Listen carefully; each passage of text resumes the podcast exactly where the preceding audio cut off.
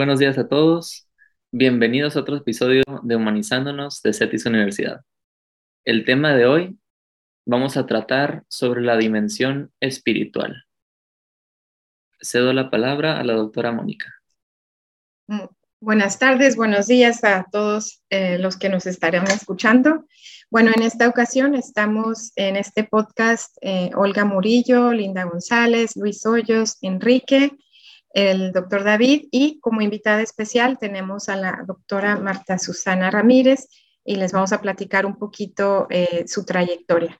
Pues ella es licenciada en tecnología educativa, maestra en docencia por la Ibero de Tijuana, tiene un bachelor en teología y bueno, también ha trabajado como profesora en educación secundaria, bachillerato, licenciatura en formación de profesores y realiza un acompañamiento espiritual eh, de manera continua. Actualmente está en San José de Villafrancs, en España, haciendo un voluntariado en un colegio jesuita.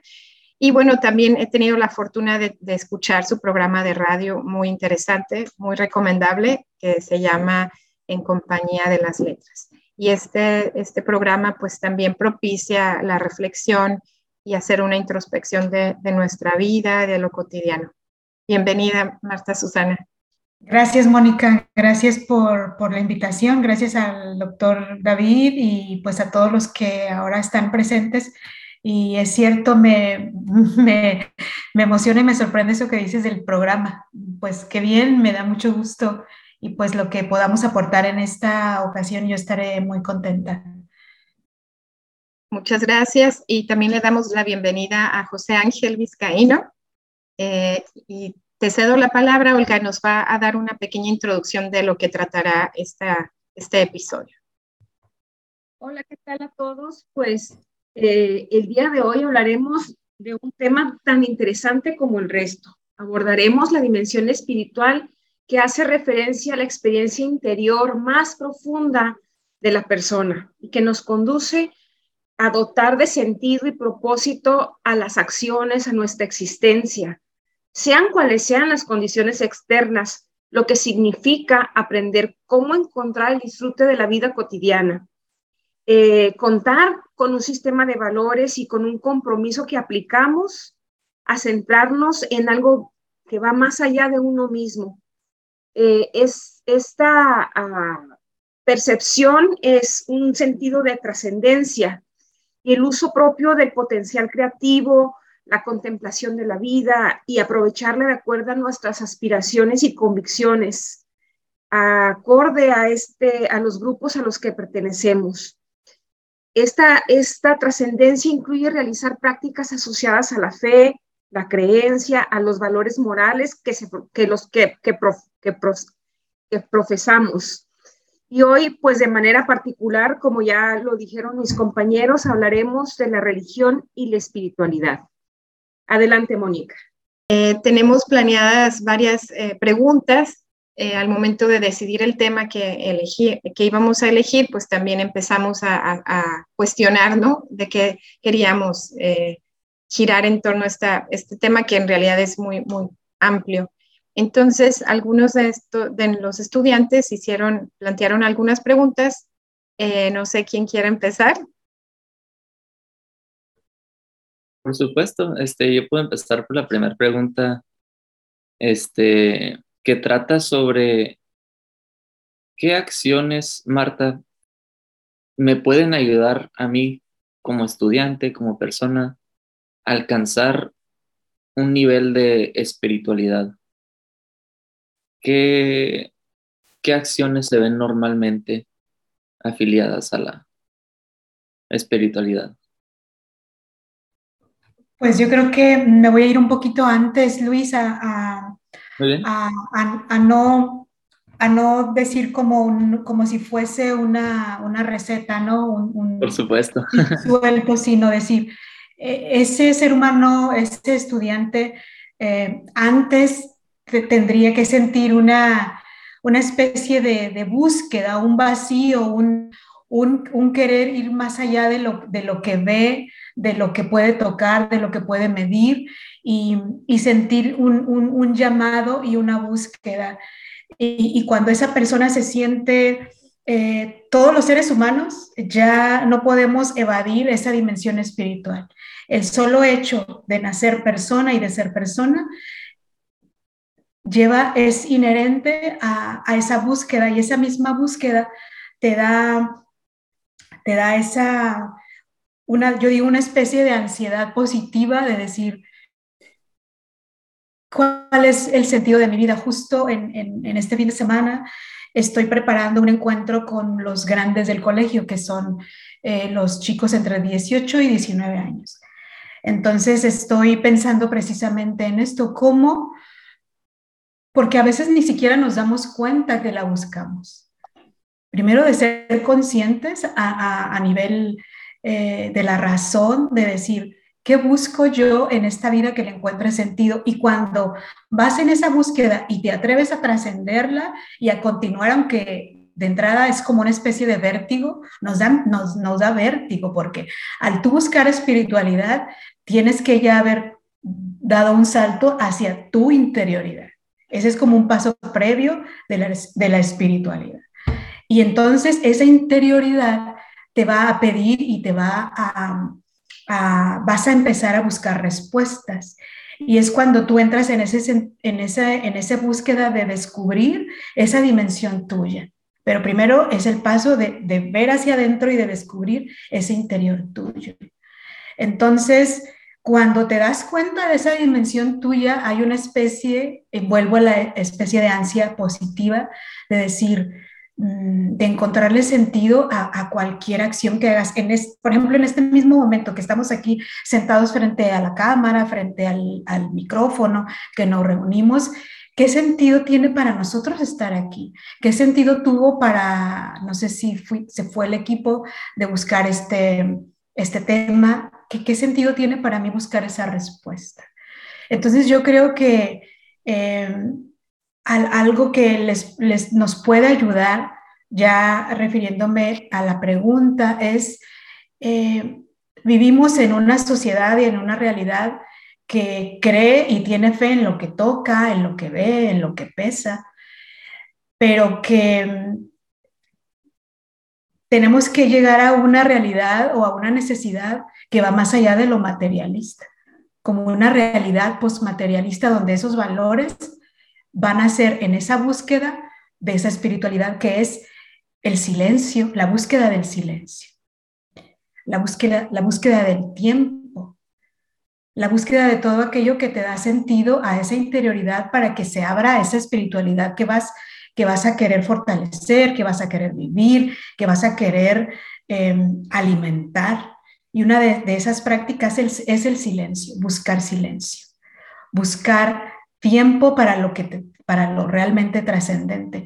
Por ejemplo, eh, nosotros que vivimos en esa, en esa vida y en esa sociedad tan ocupada, ya va a ser para, para aquella persona que busca fortalecer su, su espiritualidad, va a ser la búsqueda de tiempo, de un tiempo mm, realmente valioso. De decir, ahora ya no me voy quizá con los amigos o al cine o, de compra, sino que busco ese tiempo precisamente para hacer un silencio y, fortalecer esa vida interior que me va a dar capacidad de un paso a esa espiritualidad que quiero fortalecer. Está muy interesante, especialmente por el hecho de que no se puede empezar nomás de lleno, como quiero ser espiritual, no funciona así, pero es muy cierto el hecho de que una vez es una persona siente una ansiedad positiva donde dice, ¿dónde estoy? ¿Qué necesito? Me hace falta algo. Todo el día estoy ocupado, pero no tengo tiempo o no me doy el tiempo de estar en silencio unos 10 minutos, meditar y buscar más allá. Y pues sí, es, esa acción de silencio se me hace muy, y, entonces cuando no nos alejamos de, los ruidos interiores y los ruidos exteriores, eh, pues no tienes esa oportunidad porque nos, precisamente el silencio nos da miedo. Nos da miedo por, por el temor, o sea, por ese temor de, encontrar aquello que nos va a, interpelar y a salir de, esa rutina, de esa, no, no, le voy a llamar una vida vacía, pero una vida que, que pues es limitada, que es limitada, ¿no? Eh, en fin, que, que creo que el silencio va a ser un gran maestro interior y un gran maestro de interioridad, o sea, de esa interioridad que nos lleve a, pues a construir esa, esa vida espiritual que, querámoslo o no, es nuestra. Excelente, muchas gracias. Este, sí tenemos pues un par de preguntas. Sí, sí. La siguiente, pues, suena muy trivial. Sin embargo, queríamos darle más o menos una estructura, una definición a, lo, a la pregunta de qué es la religión. Pues mira, la religión viene de, este vocablo latino de religio, de religere, que significa estar conectado, estar unido. Entonces, yo creo que también eh, todo ser humano tendemos a estar unidos a algo. Eh, sin embargo, también la podemos eh, definir de una manera sencilla y que pueda, pueda ser asequible a todos, pues ese conjunto de, creencias, por ejemplo, los budistas tendrán sus creencias, nosotros el cristiano tiene las suyas, los judíos las, las suyas, entonces es ese, es ese conjunto de creencias que, vivimos, que creemos, y, la, y ya pasándome rápido a religiosidad, porque está muy unido, la religiosidad será la vivencia de esos cánones, de esas creencias, de esas prácticas litúrgicas que vive, que se vive en cada, en cada una de las religiones. Yo te puedo, em, pues del cristianismo te puedo abundar más que cualquier otra, ¿no? Que, que, es, que es la que, la que yo vivo, la que comparto y pues la que he tenido la oportunidad de, pues, de profundizar más a, a nivel teológico.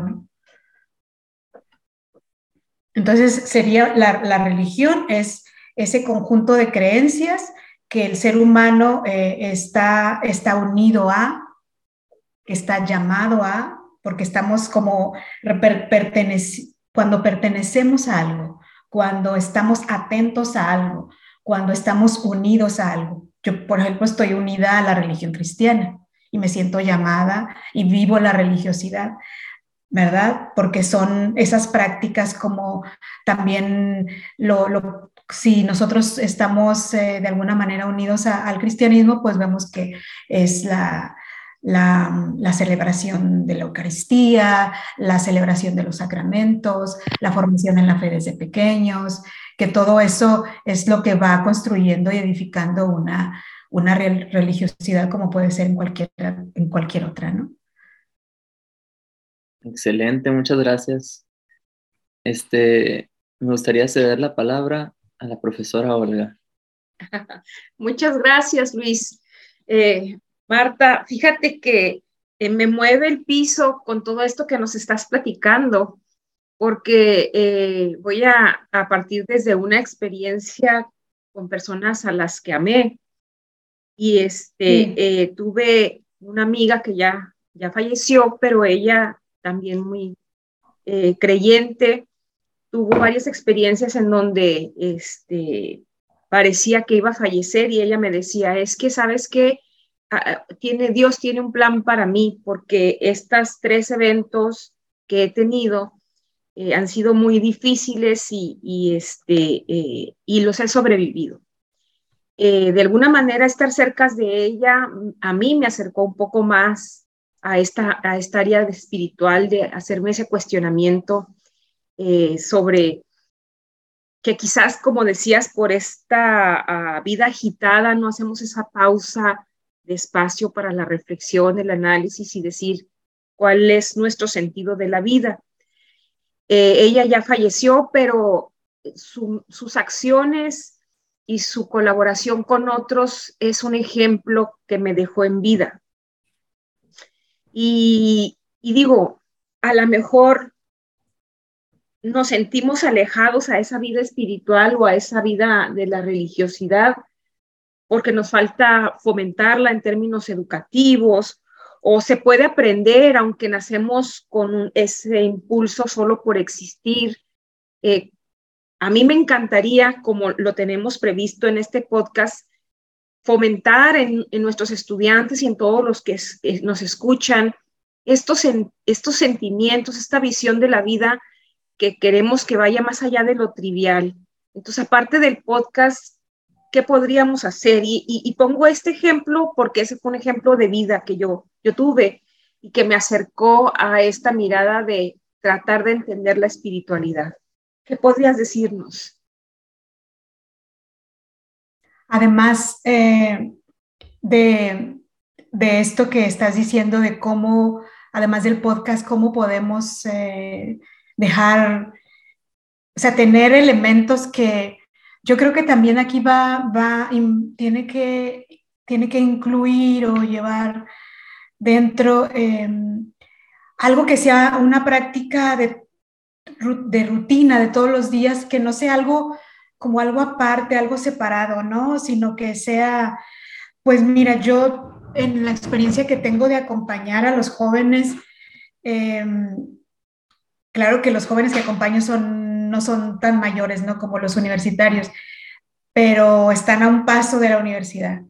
Y, yo lo que veo, en, lo que puedo percibir en, estos jóvenes es que hay una especie de, de competitividad que les, que les abruma una, una, esa como angustia de saber qué lugar ocupo yo en el mundo, de, de no defraudar a mis padres, de no defraudar a, a mi familia, pero muchas veces nos dejamos a nosotros en, en un segundo plano, es como es, una, es como una especie de paradoja, ¿no? De, del ser humano que busca ah, para sí y quiere lo mejor para sí, se está educando y todo, pero siempre hay como esta especie de, eh, de que no alcanzo lo que quiero, de que no doy el ancho para lo que se espera de mí. Eh, eh, entonces yo creo que de alguna manera todos los seres humanos estamos como en, en un sí, pero todavía no. Entonces en esa búsqueda de no alcanzar esta plenitud ya no lo digo espiritual, sino de realización profesional, eh, económica, en fin. Creo que, una, algo que podemos hacer con nuestros alumnos o con nuestra familia, con nosotros mismos, es no tener como compartimentado esas dimensiones nuestras, ¿no? Sino que somos, somos una unidad y entonces en esa unidad hacer estas prácticas trascendentes, esta búsqueda por sentido, esta búsqueda del silencio, del tiempo realmente significativo y constructivo, que es integrarlas a nuestras acciones diarias, a nuestras acciones cotidianas, lo que te decía de no separar.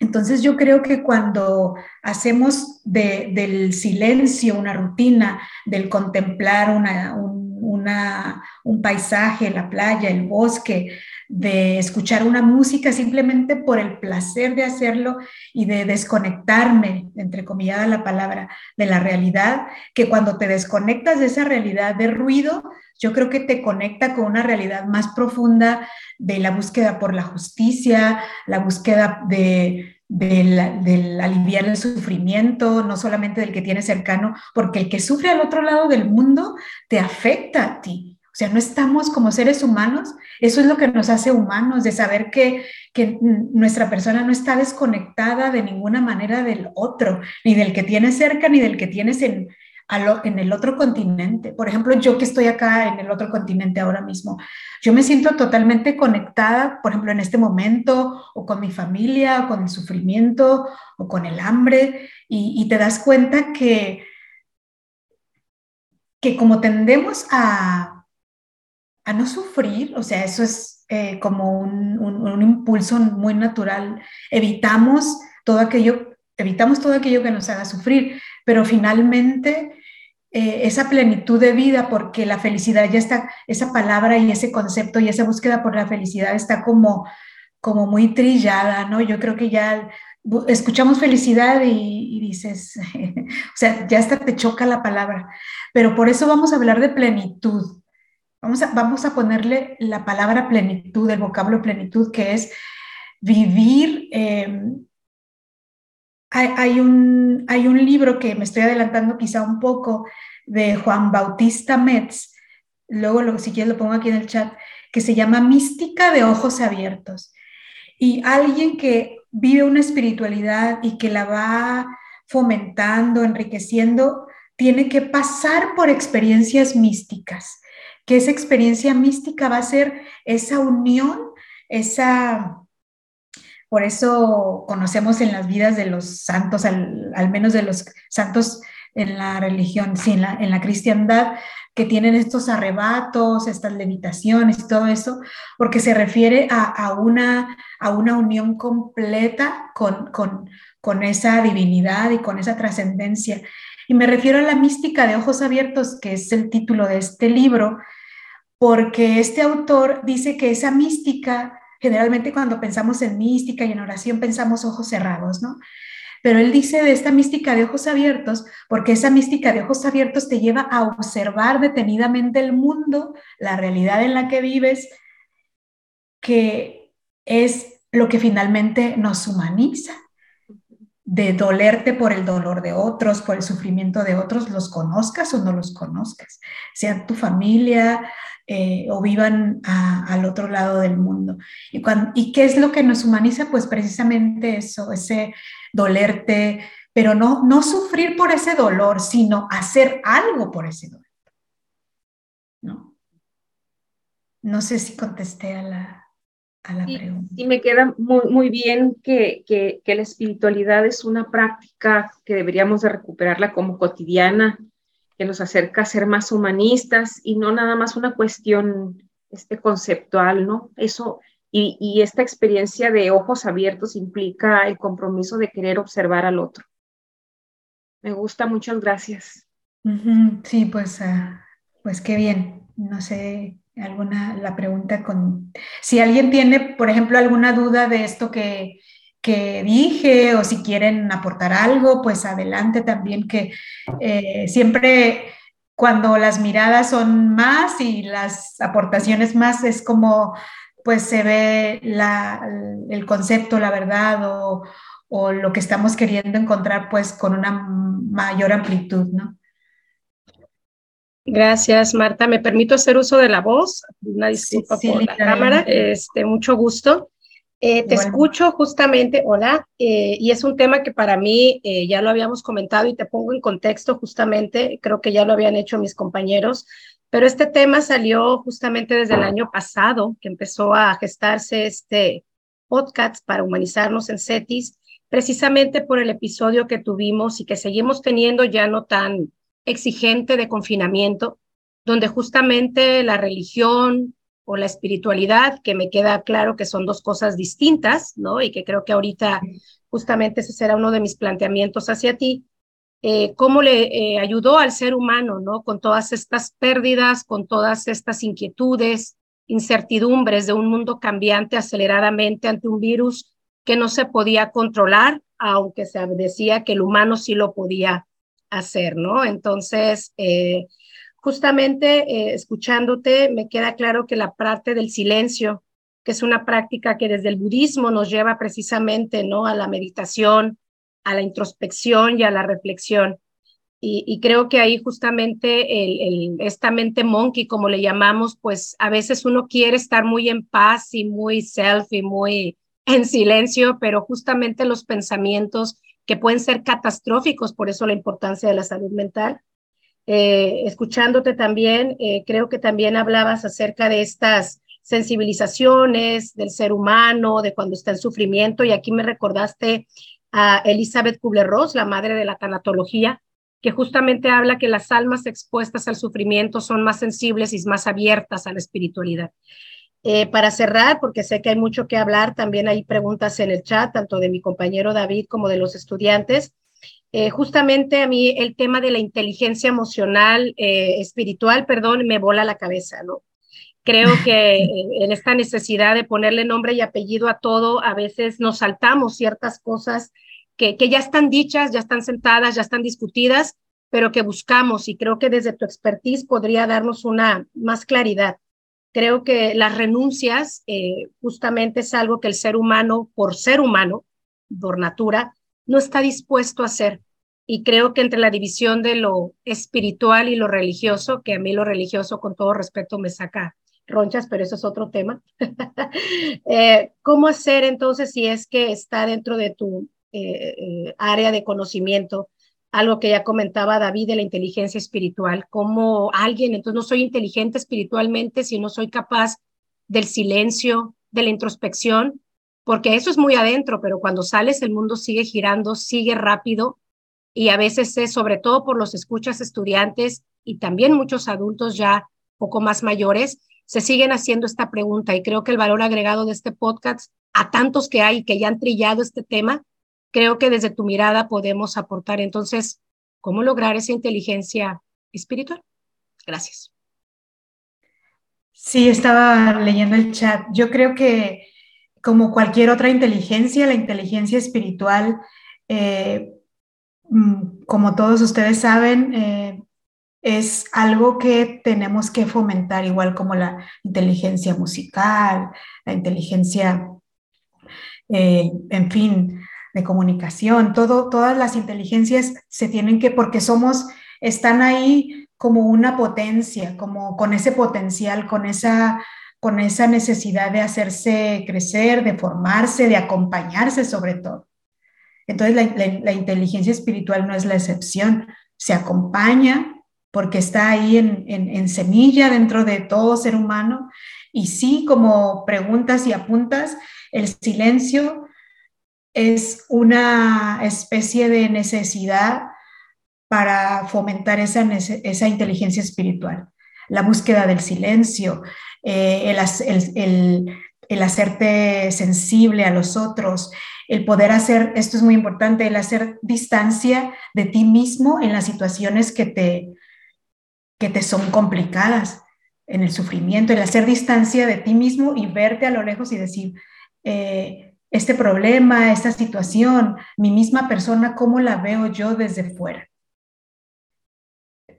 Eso es de una persona inteligente, pero te digo, todos tenemos esa capacidad, pero es importante acompañarla y, y hacerla fructiferar y madurar como cualquier otra inteligencia, por supuesto que generalmente nosotros no estamos muy habituados a ello y, pensamos que relacionamos mucho, aunque te salgan ronchas, relacionamos mucho la religión con, con la espiritualidad, pero no necesariamente la tenemos que, que, relacionar. Una, una, una, persona puede ser, vivir una vida muy espiritual fuera de cualquier religión.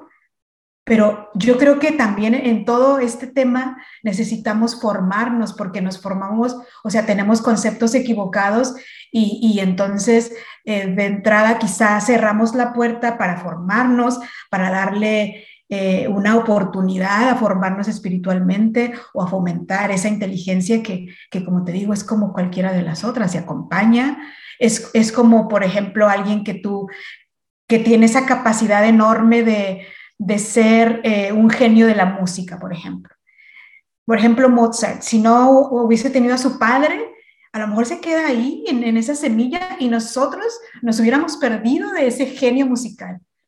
¿verdad? Entonces, por ejemplo, nosotros con los alumnos que los tenemos ahí, ser tan observadores, tan capaces de conocerlos, de adentrarnos en, su comportamiento, en, su interioridad, en lo que nos permite eh, la clase, eh, no sé, las tareas, los trabajos que ellos entregan, de irles conociendo, decir, este chico, esta chica tendrá esta capacidad, pero es necesario acompañarla porque eh, si no se va a quedar ahí y la verdad que qué tristeza que una persona que tiene capacidades enormes se, se, vea trunca esa posibilidad cuando alguien no le acompaña y la inteligencia espiritual, te digo, no es distinta a las otras.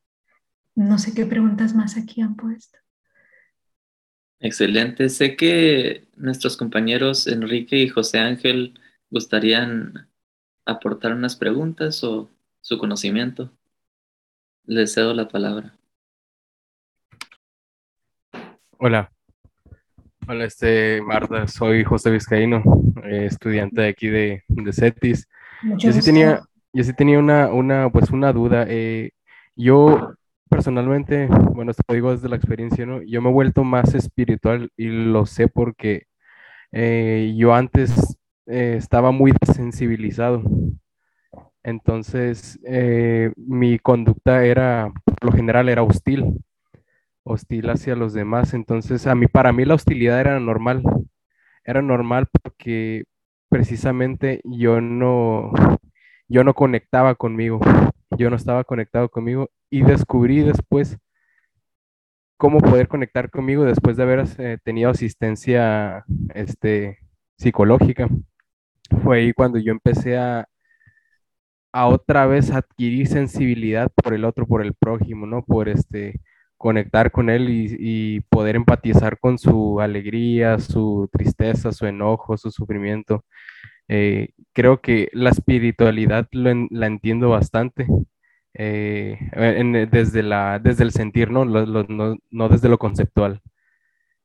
Pero me surge una duda, por ejemplo, yo no soy, yo no soy este, religioso en mi familia, eh, pues nadie, desde tanto del lado de mi papá como de mi mamá, no son familias religiosas, pero creo, creo yo que lo que hacemos y lo creemos puede ponérsele el nombre de religión. O sea, porque hacemos cosas como, son, son como rituales que tenemos.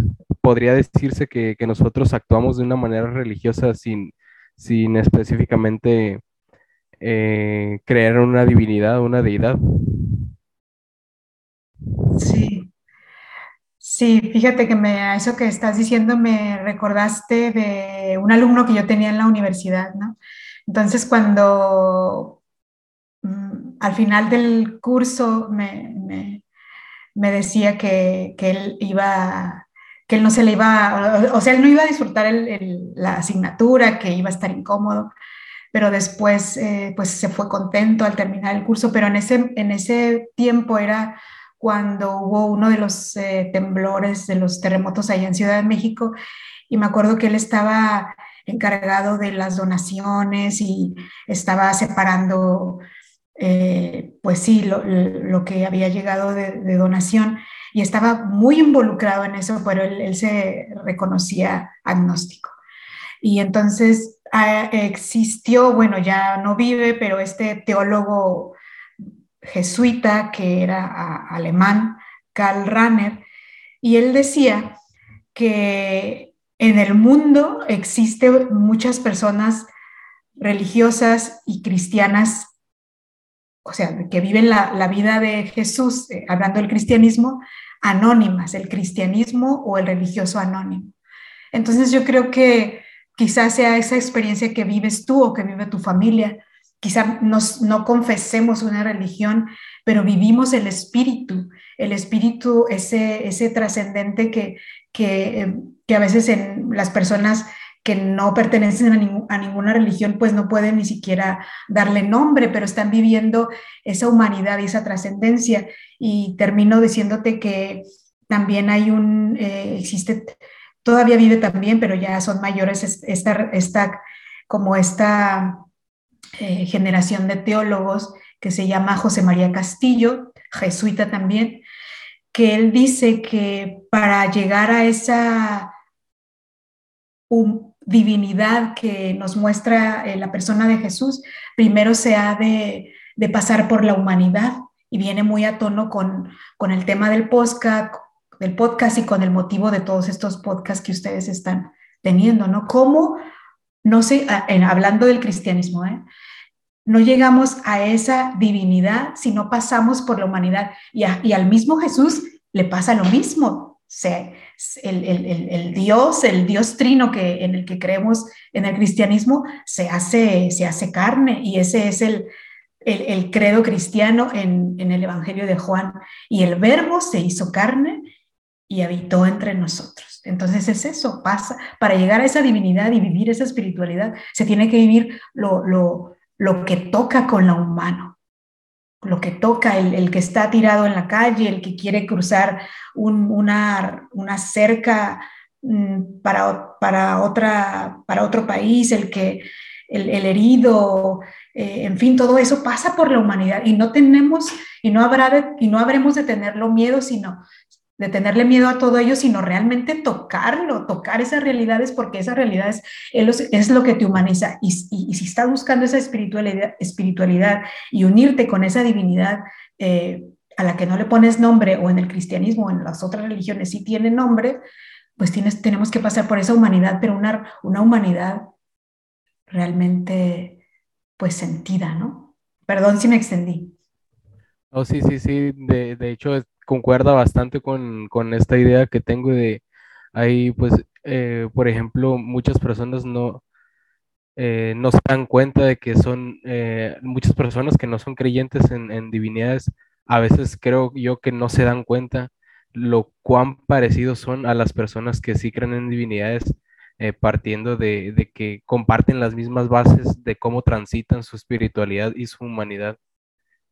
Este, porque al final de cuentas, eh, aunque ellos no crean en una divinidad en sí, este, como, como lo es Dios, Jesús, eh, Buda, todas estas figuras, ellos también tienen su conjunto de creencias, tienen sus propios rituales eh, y prácticamente la meta es, es la plenitud, ¿no? En la mayoría de los casos, la... Claro, claro, sí, la plenitud de vida, la plenitud de lo que puedas también compartir con otros y y, hacer este mundo más humano, ¿no? Yo creo que es, y precisamente en el mundo de la educación en la que estamos, yo creo y apuesto por, por la educación, por la educación amplia y, en todas las dimensiones como, la, como bien apuntaba Mónica al inicio, ¿no? De mi parte es todo y yo cedería la, ya la palabra a Enrique porque ahí levantó la manita. Eh, ¿Sí me escucho?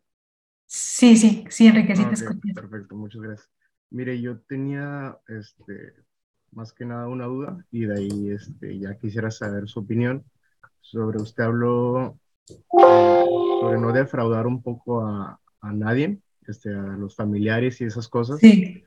Eh, yo llegué a ese punto, pero la verdad es que lo, lo pasé, este, me llegué a enfocar a mí mismo y pues llegó a pasar que yo antes pues soñaba y tenía mis metas muy a largo plazo y vivía todo prácticamente en el, en el, futuro, pues siempre pensando qué, qué, voy a hacer. Este, actualmente siempre vivo mucho pues, en, mi presente, me gusta mucho salir, despejarme de las redes sociales y todo eso, pero últimamente mm, al estar así me planteé yo la meta de que no me quiero defraudar a mí mismo y digamos que el, el poste que me puse es demasiado alto porque ya este, lo que he vivido, este, siento que no hay nada en la vida que no me pueda dar tanta satisfacción que ver a la humanidad feliz. Entonces, yo me pongo a pensar, porque siempre que veo personas este, en la televisión que sufren o cualquier cosa, la verdad a mí me da mucho coraje. Y digo, ¿qué puedo ser yo para llegar a alcanzar eso, no? Entonces sí me he intentado mostrar metas así de, pues, hacer a mostrar un mundo de alguna forma en la que pues, ellos entiendan que en realidad nosotros no, no somos el problema, porque es así como lo hacemos reflejar, y que en realidad todos necesitamos estar unidos porque como usted dice, lo que le afecta a una persona ya pues nos afecta a nosotros.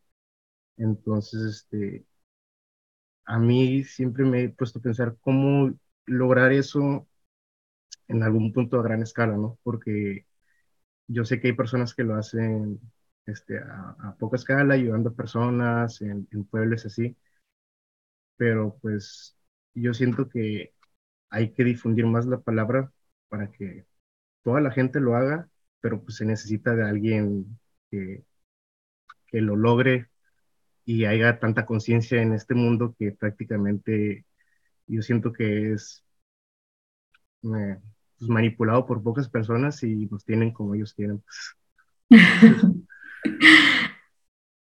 Eso sería todo. Pues gracias. Eh, pues desafortunadamente eh, sucede así, ¿no? De, que mm, yo les digo a mis alumnos y les da risa, ¿no? Que estamos como en la Matrix.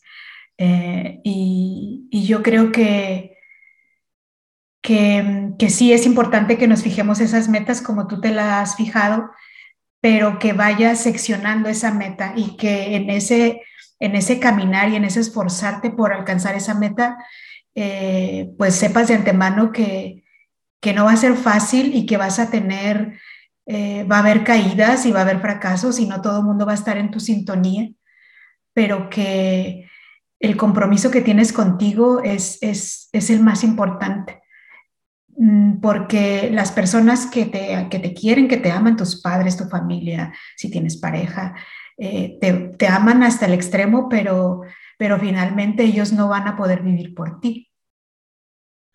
Y, y, cuando lo intentan es que vienen estas relaciones que no son sanas, ¿no? Bueno, eso es otro tema. lo que voy es que no te puedes defraudar a ti mismo a ti mismo, porque eh, eh, no nos podemos engañar a nosotros mismos cuando nos fijamos una meta y cuando tienes un ideal y, que está, desgraciadamente, eh, vivimos en una sociedad que, que, estos, estas convicciones quizá ya no les sean tan, tan atractivas y tan valiosas, pero, pero precisamente vivimos una realidad tan complicada porque, porque lo que realmente importa ya quizá está pasando o si no es que ya pasó a un segundo plano. Pero si tú tienes esa meta, pues que, estés consciente de que no todo mundo está en, tu mismo sintonía, como ya te decía, pero que no por eso te vas a defraudar a ti mismo y los valores que tú defiendes y, que, que no te la vas a pasar bien, ¿eh? Pero, pero creo que esa, eh, esa, que seas ecuánime con lo que dices, con lo que crees y con lo que haces, te va a dar una autoridad, por eso, por eso en los evangelios puedes encontrar que Jesús hablaba con, con tal autoridad, ¿por qué? Porque vivía lo que decía y hacía lo que decía. Entonces, eso le daba autoridad y nos la da también a nosotros. Pero, pues, de verdad que encantada de escucharte decir eso. ¿eh? Sí, muchas gracias. Este, justamente sí, esto lo, lo trataba un poco también hacia la espiritualidad, porque pues justamente Jesús, yo pienso que tenía estos pensamientos, ¿no? De dar a mostrar este, a gran impacto este, que la gente viera qué es en realidad este, lo que es vivir, ¿no? Que es ser humano y no estar, pues mucha gente es feliz por cosas muy simples y otra gente es feliz con cosas que en realidad pues lo que hace es simplemente este, entretenerlos, ¿no? Y, sacarlos de la realidad, pues que Exactamente. Es más hermoso, más hermoso de eso. muchas gracias. Sí, pues en el cristianismo creemos que la persona de Jesús es la plenitud del, del, ser humano, del hombre. Jesús es el hombre con mayúscula. El ser humano, hombre y mujer. Mm. Yo, tengo dos preguntas eh, concretas, creo. Em, ¿Cómo podemos eh, nosotros como profesores eh, vivenciar la espiritualidad en el aula? ¿O qué acciones concretas pudiéramos hacer para propiciarlo? Mm, vuelvo al tema del silencio, Mónica. Ok, pero por ejemplo, como hacerlos una técnica de respiración, o sea, pedirles eso, eh, que guardemos silencio un rato, así en, plena clase o al inicio o al final? Yo creo que en, cualquier momento en el que tú decidas, al inicio, al final, eh, es importante el silencio. Y si hubiera oportunidad de tener estos espacios eh, como en una mayor escala, que, que abras estos espacios para ellos, pero al principio quizás se vayan a, como a negar y les, dan, les da mucho miedo, le tienen pavor al silencio.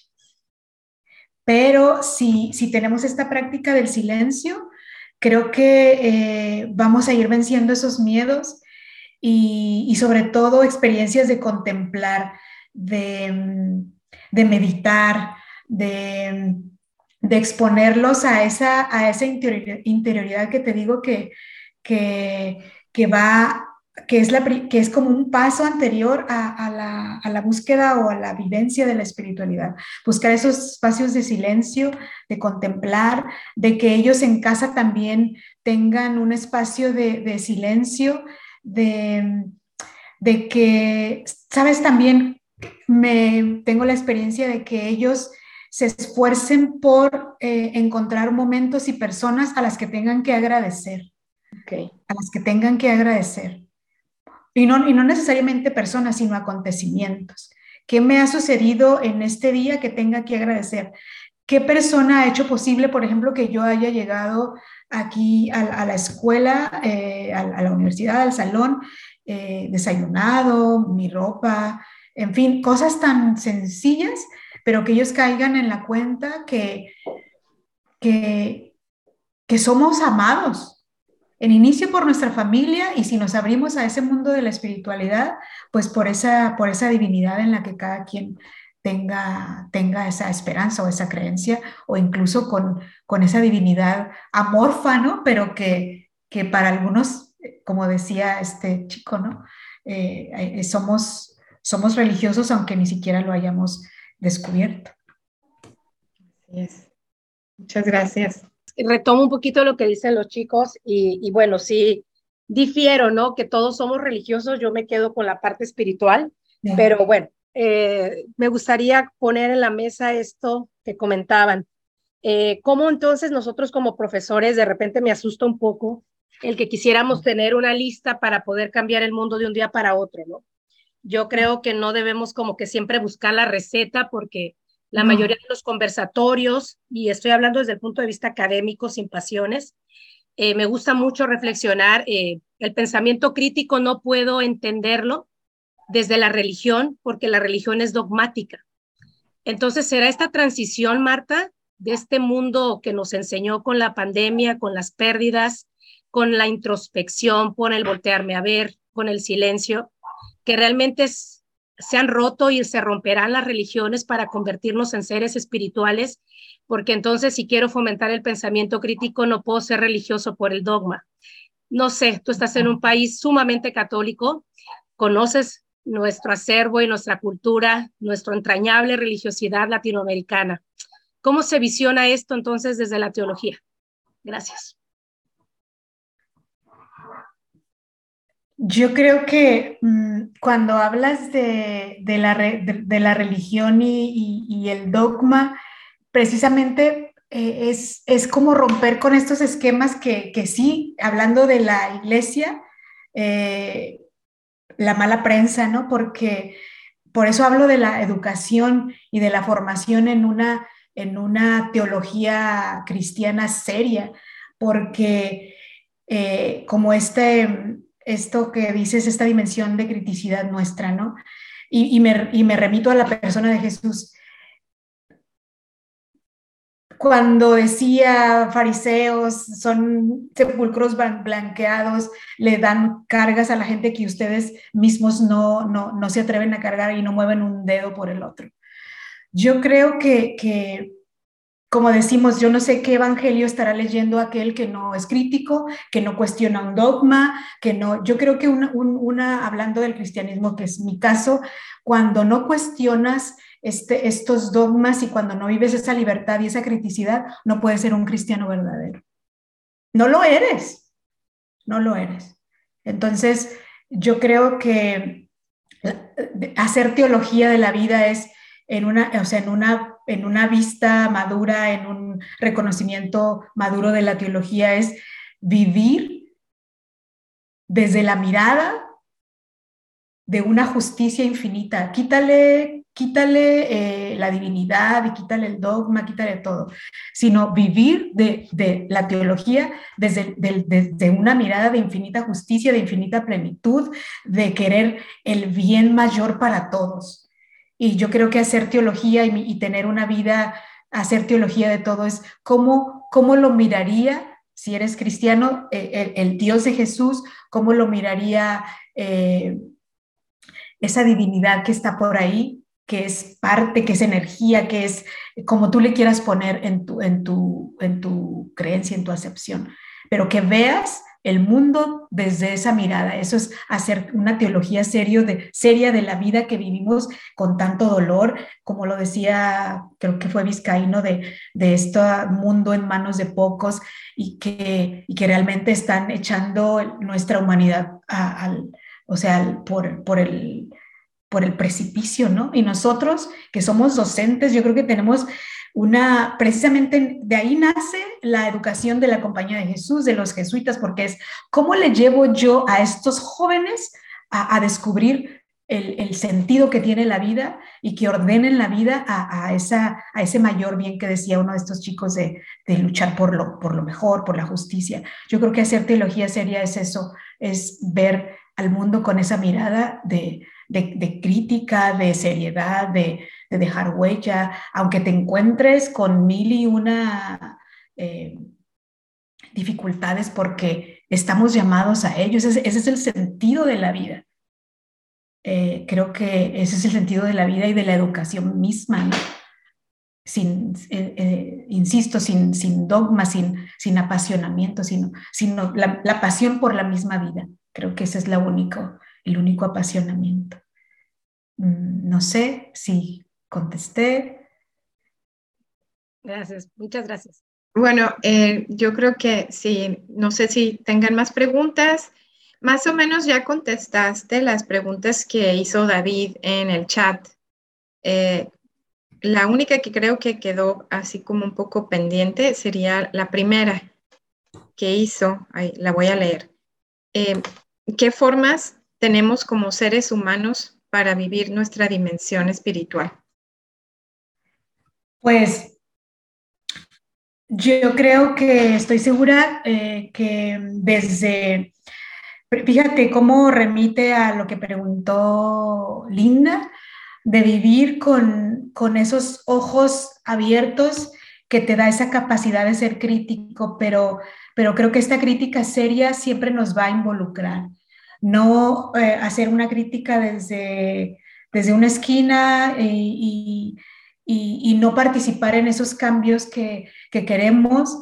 Eh, entonces yo creo que vivir y fomentar la vida espiritual es ser, pisar, como pisar la realidad que vivimos porque toda espiritualidad y toda mística, como te decía, tiene que llevarnos a, pisar esas realidades tan, tan duras que vive nuestra, nuestro mundo y, mientras no eh, seamos ese, esa persona que, que vive su humanidad desde dentro, su humanidad más, más sincera, más profunda, más honesta, de, de ir con, con la vida, buscando ese sentido nuestro que finalmente es humanizarnos a nosotros, humanizar al mundo y, de dejar y de hacer este mundo pues que de verdad grita, grita por la justicia, grita por, por, por que es un mundo violentado, pero en una expresión, eh, en fin,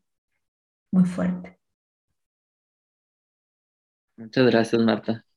Me gustaría ceder la palabra a la maestra Linda.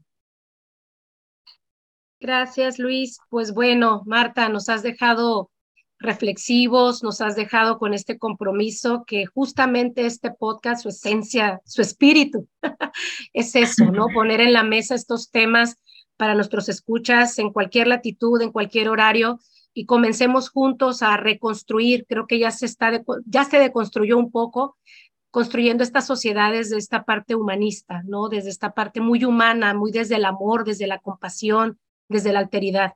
De verdad, muchísimas gracias por, por lo que nos has compartido. Y para cerrar, quiero agradecer a Mónica, a Olga, a Enrique, a Vizcaíno y a Luis, que hoy ha sido nuestro moderador, nuestro host. Eh, gracias de verdad y, por tu tiempo hasta la bella España, hasta nuestra madre patria, aunque no nos guste, pero sí. gracias, ha sido un placer de verdad escucharte y, bueno, cedo la voz a Olga para que por ahí nos dé la invitación a nuestro próximo episodio y, y cerremos oficialmente. Un placer y gracias. En lo personal, y yo puedo también hablar por mis compañeros, estamos tan felices de haberte tenido la oportunidad de conversar contigo y que nos transmitas esta visión que, que todos hemos estado buscando. algunos ya de alguna manera cercanos y otros este, transitando a través de ella, porque estamos seguros que estas acciones que estamos haciendo juntos, pues nos van a alimentar hacia esta humanidad, pues más integral, hacia donde pensamos, ¿no? Y bueno, eh, a todo nuestro auditorio, muchas gracias. Eh, tenemos pues un próximo episodio para abordar el tema de las religiones en la historia y estará con nosotros el maestro Marco Pinal. Pues sin más, eh, yo me despido y le cedo la palabra a Luis. Adelante Luis, ¿algo que agregar? Gracias, Marta. Un abrazo. Un abrazo también para ti. Excelente. Muchísimas gracias, Marta. Y también me gustaría agradecer a nuestra audiencia por darse el tiempo de humanizarte, escuchándonos dentro de nuestro podcast Humanizándonos en CETIS y reflexionando temas tan relevantes como lo es la religión y la espiritualidad. Muchísimas gracias, un abrazo y los esperamos en el próximo episodio.